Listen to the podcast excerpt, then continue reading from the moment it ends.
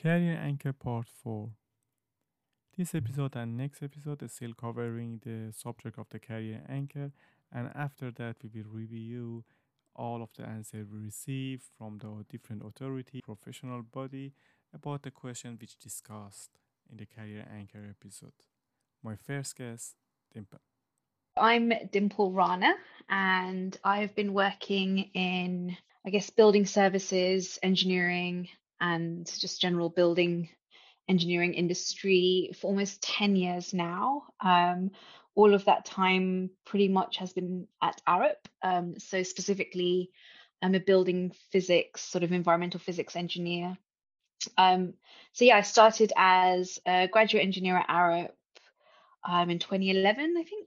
Seems about right. Um, and uh, prior to starting my job at Arup, I had a pretty mixed background. Um, so I studied sort of, I did two undergrad degrees, um, in fact. Uh, so I did my first sort of undergrad in theoretical physics at UCL and then decided that I wasn't interested in physics and wanted to do something a bit more, I guess, real world and design focused. Um, so then studied architecture um, undergrad, also at UCL.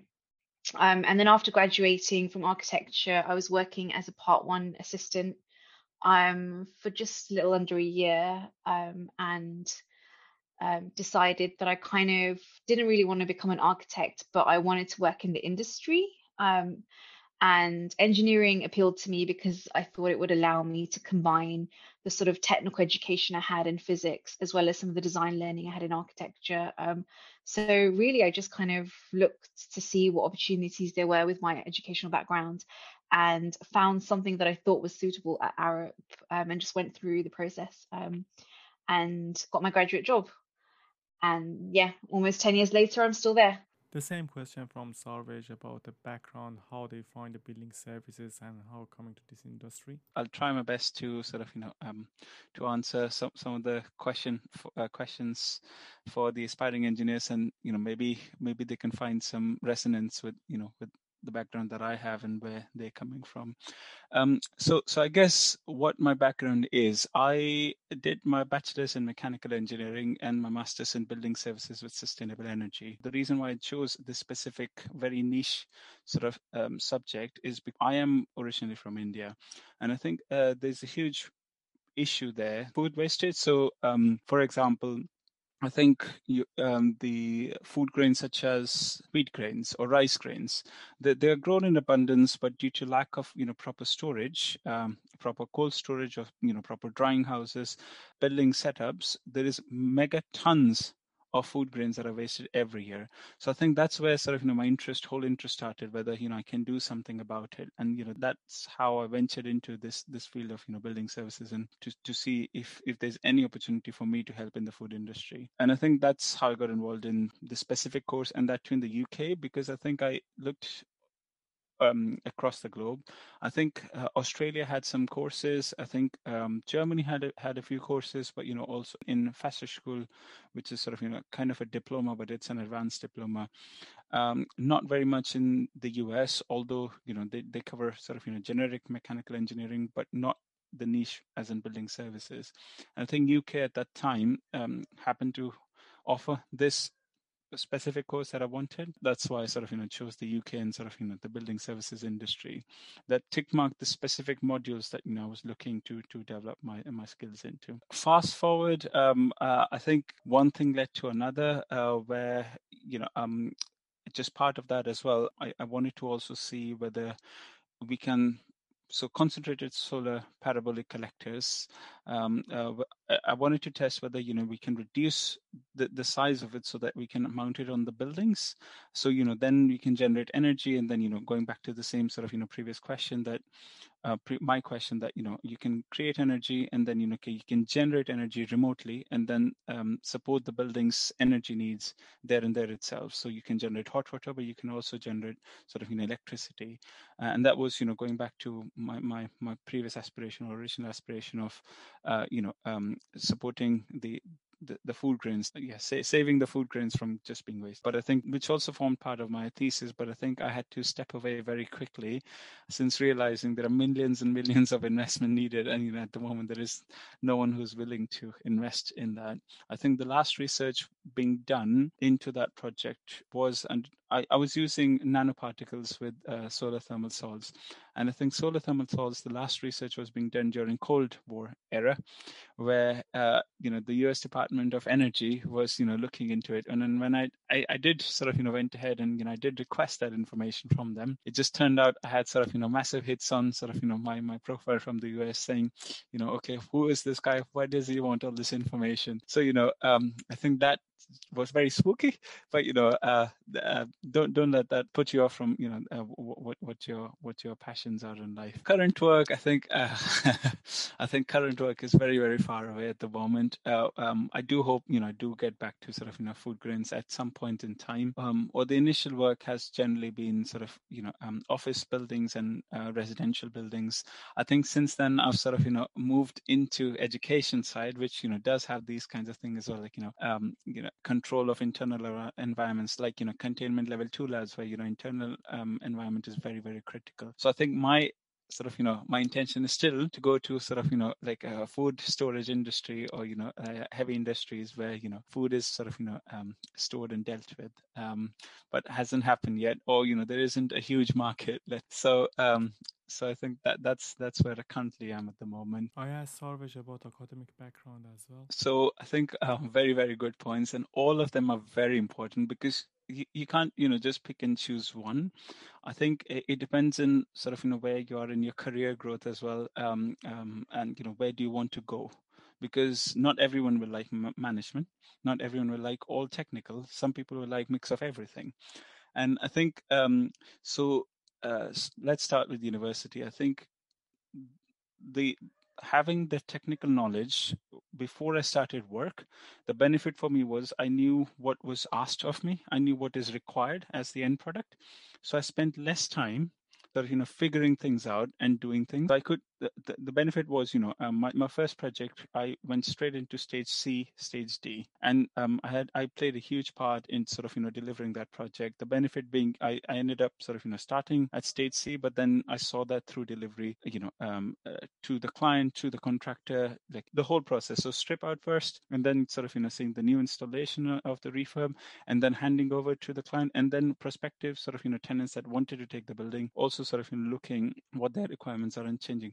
But all that happened because I did my technical education first. Um, if I hadn't, if I had just done you know mechanical engineering, it's not to say I can't do building services, but then there would have been a lead in time that I understood building services technical information requirements, absorb that, learn that either via a part-time course or you know either via sort of you know learning on the job and then so the progress would have been much slower so although this course is a year long course and it might sound a lot and you know obviously there, there is um, a fee associated that you you know you have to pay from your pocket which you know which is a fair sort of you know fair fair uh, thing to account into.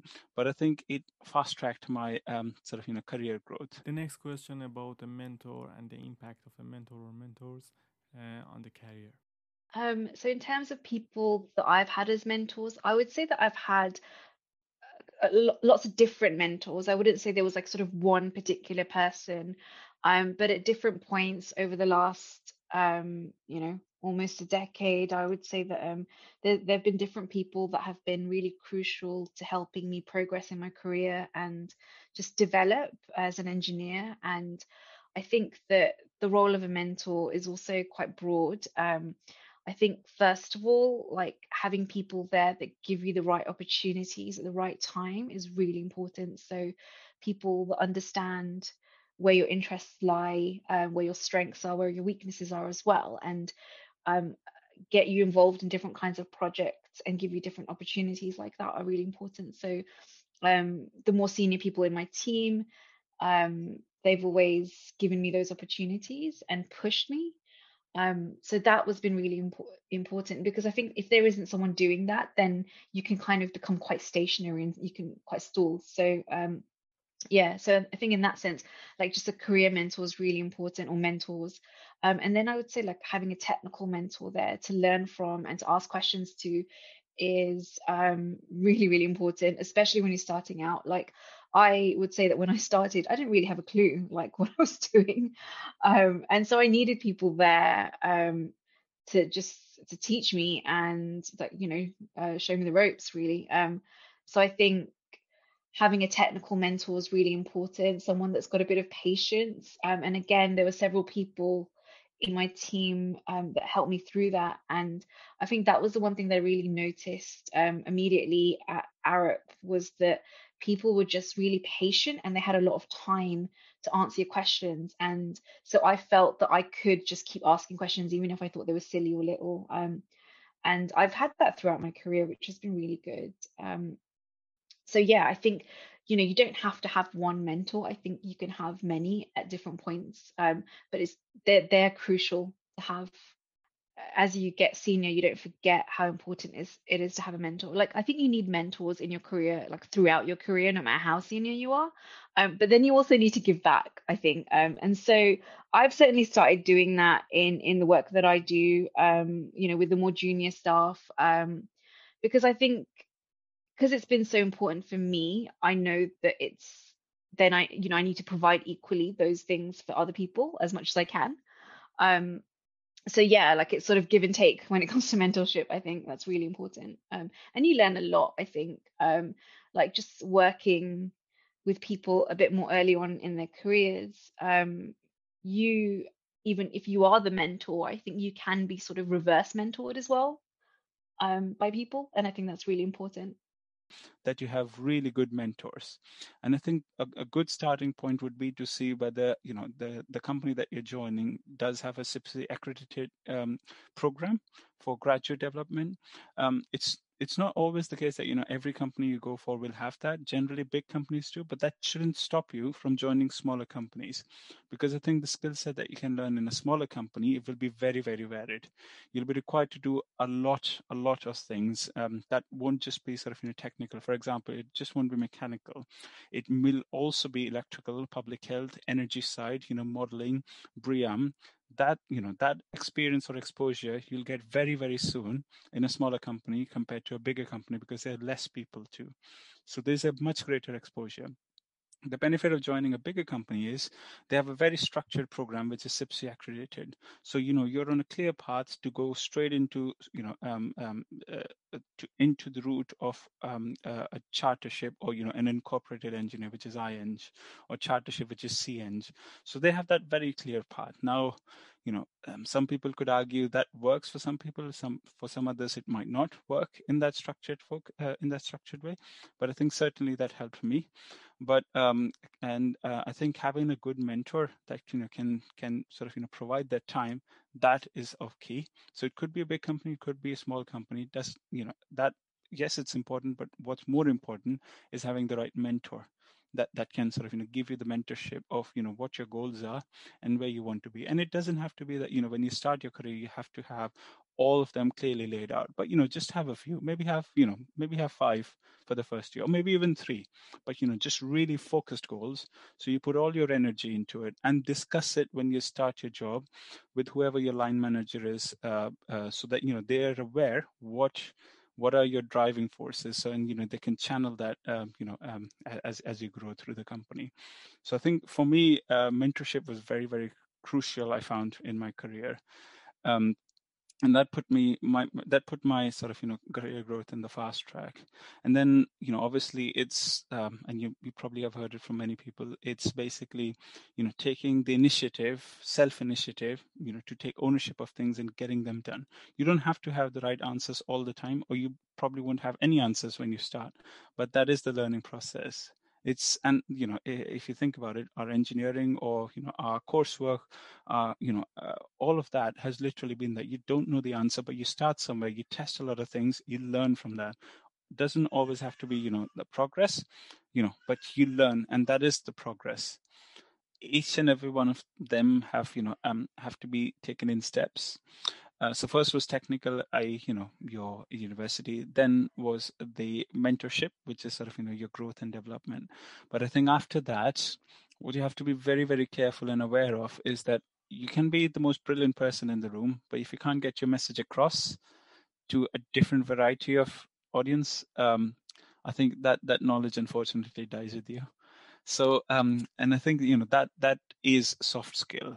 Um, it, you know most people aren't born with it but you know it's it's a skill that is uh, learnable. Um, it's it's it's not very difficult. I think what you have to understand or what you have to turn the mentality around in your own head and certainly that's what i did is rather than sort of you know thinking what i want to say i thought about what the other person wants to understand about you know what they're asking me.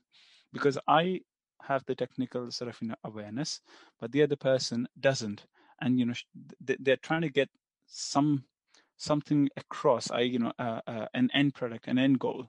So to deliver that i need to be able to understand their point of you know their perspective and then give them the answers and that is soft skill. So that you, you basically you know um, it's not handholding but you know you're basically giving them what they need in the easiest simplest form that you know is possible. Once you tick all of these boxes like you know this is the third step in my mind like you know soft skill getting the message across. And when you start doing this a lot and frequently and once you get good at it then you automatically are promoted and pushed into the management level. And you know again that's that has to be something that you know you want or you earn or you know you, when when i say yearn sorry not earn but yearn for. Because once you get it to that level it's generally sort of in talking through a lot of soft skills, talking through people, you know, talking to like masses of audience, uh, rather than doing a lot of the technical work. So you really have to be very, very absolutely clear in your own head that that is something you want. Management uh, sounds exciting. Management sounds, you know, big money.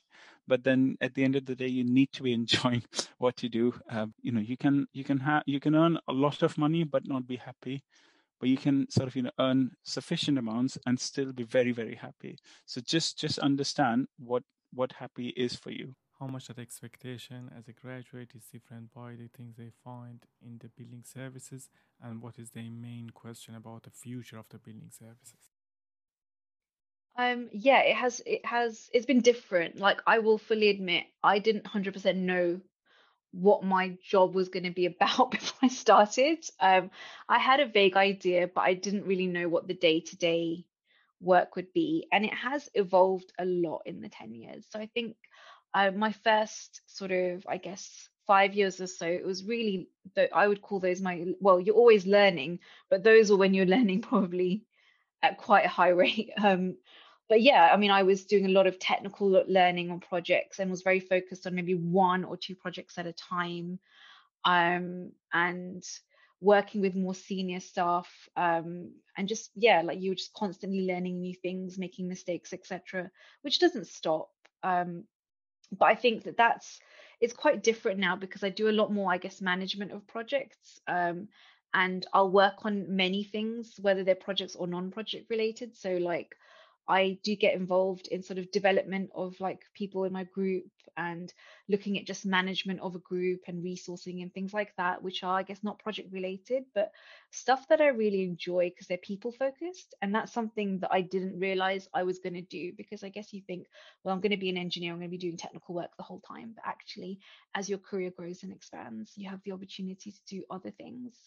Um, and then even getting involved in things like CIBSE, um, and like things outside of your like your place of work that has been great as well and not something that i anticipated i would do right from the beginning. So um, it was only after i charted that i sort of joined the CIBSE committee and things like that um, and that all makes up your career. So i think if anything my career has broadened out in a way that i didn't think it would and that's kept it really interesting um, and kept me sort of motivated and stimulated and hopefully that continues um because I still feel like I'm very early on in my career. You know, there's many decades to go, hopefully. So let's see.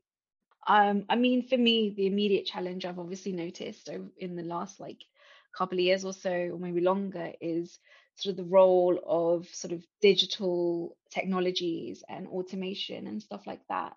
Um, and how, as an industry, we embrace that, I think is going to be really important um, in the future. Um, there are competitors for many companies out there that are non-traditional and are maybe thinking very differently um, not just building services, but just the sort of building and construction industry as a whole. And I think that we need to start maybe challenging ourselves a little bit more um, in our approaches. Um, I'm not saying that I think traditional engineering, there's always going to be a role for traditional engineering and traditional building services, but maybe there are ways that we can enhance that and ways that we can use some of these new technologies to just ensure long- longevity, really. Um, for people's careers so that they can continue doing what they enjoy doing. So I think that's a big challenge. And I'm sure a lot of companies and CIBSE and other sort of institutions are really thinking about this. Um, and yeah, that's that's something that we need to kind of address. Um, and I think people like new people, you know, people kind of starting out in their careers now, they you know what i've noticed is that they come with skills in those industries already. So i think it's really an advantage you know.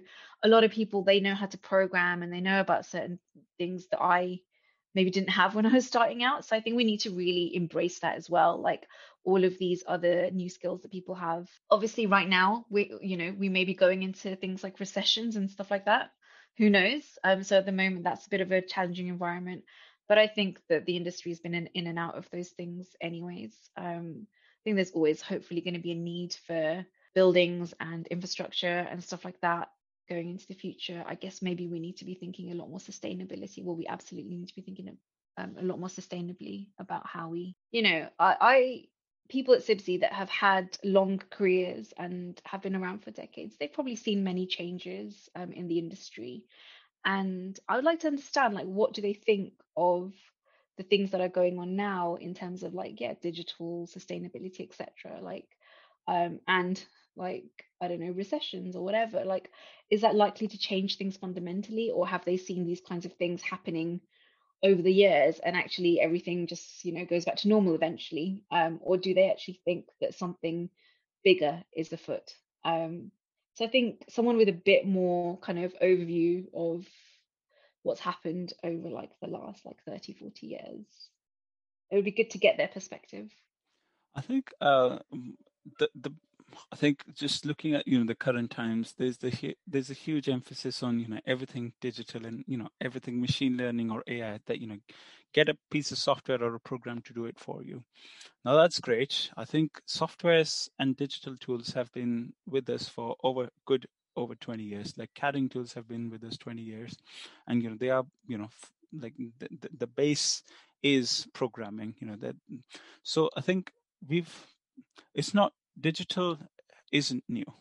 I think my my slightly apprehension is what has actually sort of you know re, you know slowed or what has actually held us back that you know our industry has been such slow in adapting digital and new tools um, you know compared to let's say you know IT because in IT your software is your you know your programming language the adaptation is very very quick it's very very fast and it takes out all the mundane tasks we do uh, in in you know programming in IT and my question is well why why haven't we as you know building or construction industry why haven't we been able to do the same what is actually stopping us to do it so that you know if you're aware of that uh, then you know with the new digital you know technologies or you know the buzzwords of ai and machine learning that we're getting into that we're careful and aware what you know what the young generation or you know the, the future engineers need to be you know aware of or you know think about before we just jump into it and you know